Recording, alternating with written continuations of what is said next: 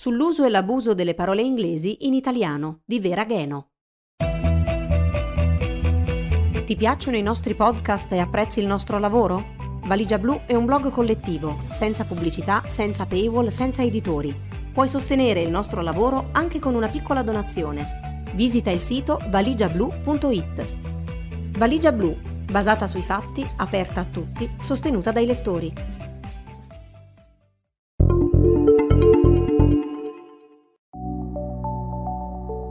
Il 12 marzo 2021, durante una conferenza stampa successiva alla sua visita al centro vaccinale anti-Covid di Fiumicino, il presidente del Consiglio, Mario Draghi, ha letto un passaggio del suo testo che recitava Per chi svolge attività che non consentono lo smart working sarà riconosciuto l'accesso ai congedi parentali straordinari o al contributo babysitting e ha commentato tra il serio e il faceto dicendo Chissà perché dobbiamo usare sempre tutte queste parole inglesi.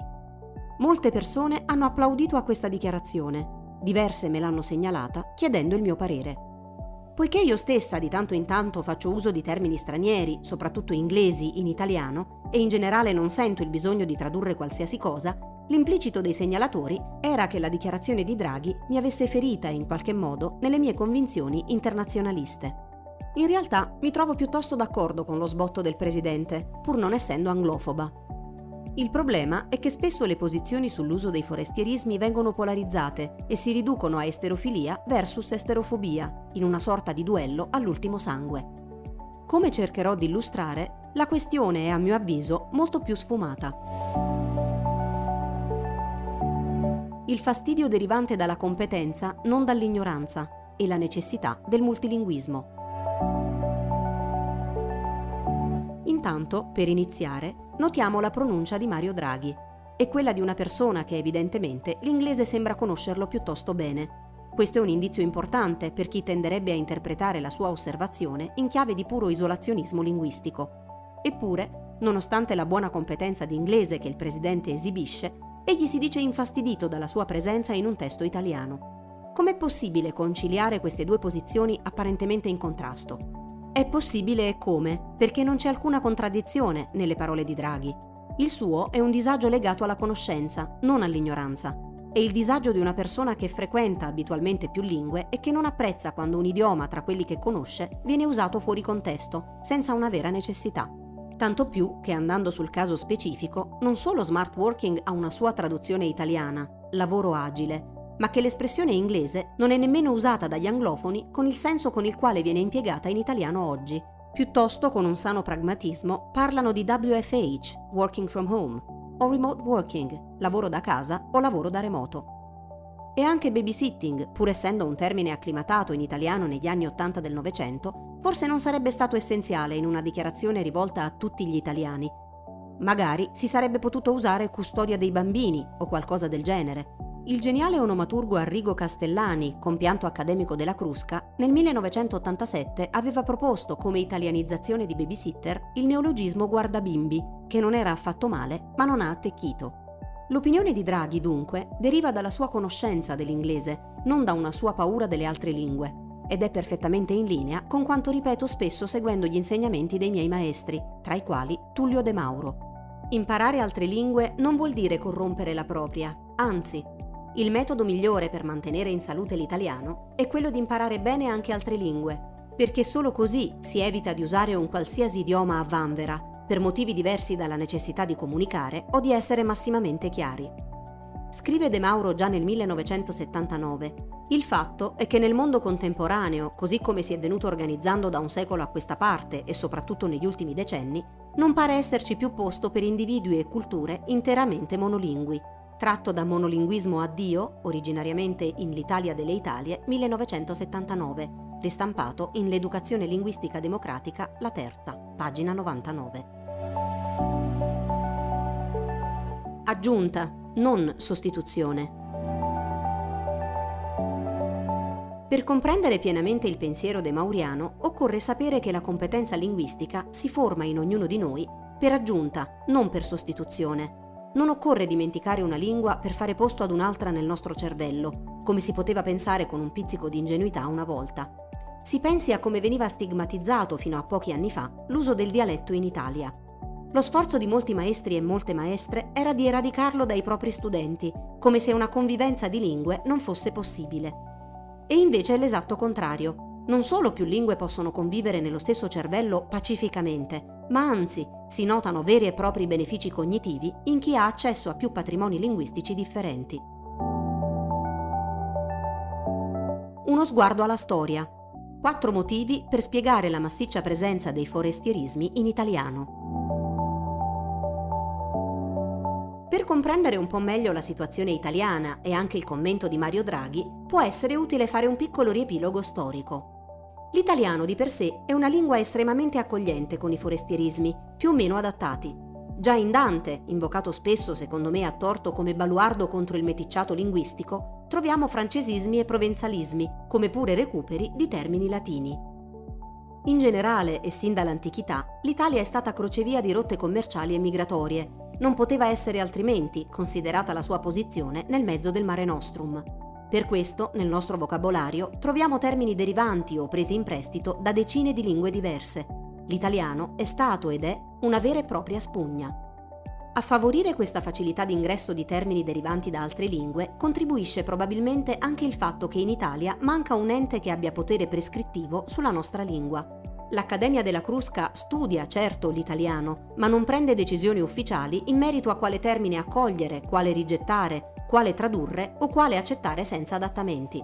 Descrive, insomma, più che prescrivere. Consiglia, ma non impone, anche nel campo dei forestierismi. Si vedano i lavori del gruppo Incipit, ma si legga sull'argomento anche l'acutissimo intervento del 2016 di Tullio De Mauro. Allo stesso tempo, l'italiano non ha né una grammatica né un vocabolario ufficiali. Le varie imprese lessicografiche, ad esempio, lavorano in linea di massima in maniera indipendente l'una dall'altra ed è per questo che i vocabolari sincronici in circolazione differiscono tra di loro. Parlo di Zingarelli, Devoto Oli, Treccani, Sabatini Coletti, Gradit di De Mauro, eccetera. La nostra situazione linguistica e il nostro rapporto con i foresterismi dunque sono difficilmente paragonabili a quanto succede in Francia o in Spagna, nazioni nelle quali invece gli enti preposti alla lingua, Académie Française e Real Accademia Spagnola, hanno potere prescrittivo. Si noti, a latere, che nel 2003, durante il secondo governo Berlusconi, venne proposta la fondazione del Consiglio Superiore della Lingua Italiana, ma che il progetto non andò in porto per svariati motivi, tra i quali il timore di una sorta di seconda stagione dell'autarchia del ventennio e di un'eccessiva ingerenza politica in campo linguistico. Aggiungiamo infine a questa sorta di naturale permeabilità dell'italiano il fatto che l'inglese sia diventato nella nostra contemporaneità una delle lingue passepartout più diffuse al mondo e che rimane ancora una delle lingue ufficiali dell'Europa anche dopo Brexit, dato che ha status di ufficialità accanto ad altre lingue sia in Irlanda sia a Malta, sostituendo il francese come lingua di cultura internazionale. Una curiosità. Il Manzoni, pur scrivendo i promessi sposi in italiano, con i suoi amici intellettuali parlava per lo più in francese. Diamo i numeri. Oggi dunque è indubbio che usiamo molte parole inglesi in italiano, anche se forse sono meno quelle che si depositano nei dizionari. Quante, esattamente? Nel grande dizionario italiano dell'uso, a cura di Tullio De Mauro del 2007, troviamo 5.850 lemmi marcati come ES, esotismo, cioè forestierismo, con l'inglese come lingua di provenienza, su 9.389 termini censiti come esotismi, quindi rappresentano la maggioranza dei forestierismi, su un totale di 328.387 lemmi contenuti nel vocabolario. Nello Zingarelli 2021 isoliamo 2.927 termini di lingua inglese su circa 145.000 lemmi totali. Dunque i vocabolari in qualche modo dovrebbero confortarci. Dati alla mano, la percentuale di anglismi integrali registrati nei dizionari sincronici non è spaventosa, anche se l'inglese fa la parte del leone nel comparto forestierismi. Nello Zingarelli i francesismi sono 973, gli ispanismi 187, i germanismi 154 i nipponismi 79, gli arabismi 39. Un capitolo a parte potrebbe riguardare gli pseudo-anglismi, termini che noi usiamo con la convinzione che li usino così anche gli anglofoni, ma che invece, qualora noi li impiegassimo in un discorso in lingua inglese, non verremmo minimamente capiti. Da essere in tilt a baby parking, da gol fino a ticket. Un aspetto che denota, peraltro, un certo grado di creatività linguistica anche laddove molti vedono solo un'estrema pedissequità. Prendiamo termini inglesi e ne facciamo altro. La percezione oltre i dati. Interrogandoci sulla nostra esperienza quotidiana, al di là di quanto ci mostrano i dizionari, è però evidente che nell'uso gli anglismi sembrano molti di più. Probabilmente su questa sensazione influisce anche il fatto che sono concentrati in alcuni settori particolarmente popolari, informatica, internet e social, marketing e moda, politica e scienza, lingua dei mezzi di comunicazione di massa. Anche se nel nostro impiego personale quotidiano, in ambito privato, ne usiamo sicuramente molti meno. Come mai allora si fa ricorso forse in maniera eccessiva all'inglese soprattutto quando si comunica in pubblico? Come nota il linguista Nicola Grandi in un articolo che attorno a Natale 2020 ha creato molto scalpore, pur essendo dichiaratamente provocatorio, è evidente che oggi la percezione diffusa per i parlanti è quella per cui usare termini inglesi sia più cool, insomma se mi è permesso che faccia figo dirlo in inglese. L'inglese viene dunque da molti usato per darsi un tono nella conversazione, per sembrare più in, oppure, come spesso accade, ahimè, soprattutto nelle comunicazioni ai cittadini, con l'intento sotteso di non essere completamente comprensibili. Mirabile da questo punto di vista l'esempio di bail-in e bail-out. Tutto questo è sicuramente irritante. Anche io mi infastidisco quando sento dire la reason why di questo project è una maggiore awareness nei confronti dell'inclusivity e della diversity, perché ritengo che in questo caso non ci sia bisogno di tutti questi termini inglesi e che tutto potrebbe essere detto in italiano. Tuttavia, la soluzione non è odiare l'inglese, né perseguire l'autarchia linguistica, che come dire è andata a finire, come sappiamo, anche la prima volta. Ci siamo tenuti tramezzino, avanspettacolo e autorimessa, ma abbiamo rigettato Casimiro, Kashmir, bevanda arlecchina, cocktail e ritirata, toilette, VC. Abbiamo conservato i termini che effettivamente ci erano funzionali, rigettandone altri come posticci. Ah, il buon senso della massa critica degli utenti di una lingua. Una possibile linea da seguire. Per fornire allora delle istruzioni utili per chiunque si stia interrogando su quando e come usare l'inglese in maniera equilibrata, condivido le ottime e chiarissime indicazioni date dal linguista Francesco Sabatini in un bel libro chiamato Lezioni di italiano, Mondadori 2016, che cito spesso. A questo punto è bene ricollocare il dibattito sotto la luce di principi più generali che dovrebbero stare a cuore al parlante e trasformarsi in suoi criteri di condotta.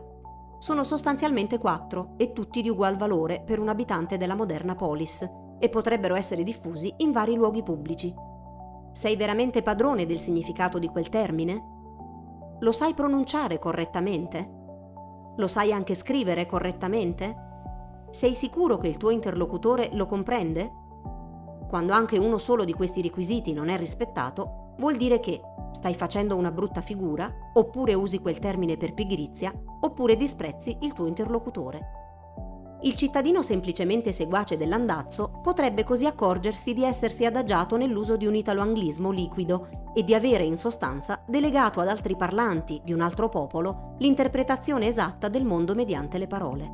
Oppure saprà che implicitamente ha rifiutato di far parte della comunità in cui vive, così come essa è, e che non intende impegnarsi a migliorarla.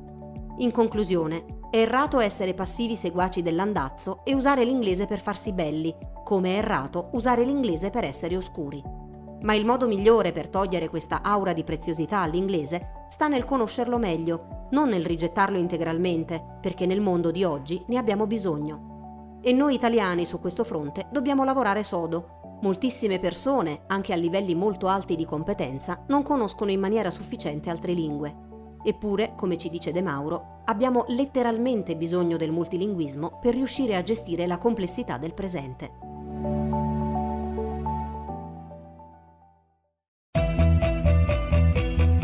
Ti piacciono i nostri podcast e apprezzi il nostro lavoro? Valigia Blu è un blog collettivo, senza pubblicità, senza paywall, senza editori. Puoi sostenere il nostro lavoro anche con una piccola donazione. Visita il sito valigiablu.it. Valigia Blu basata sui fatti, aperta a tutti, sostenuta dai lettori.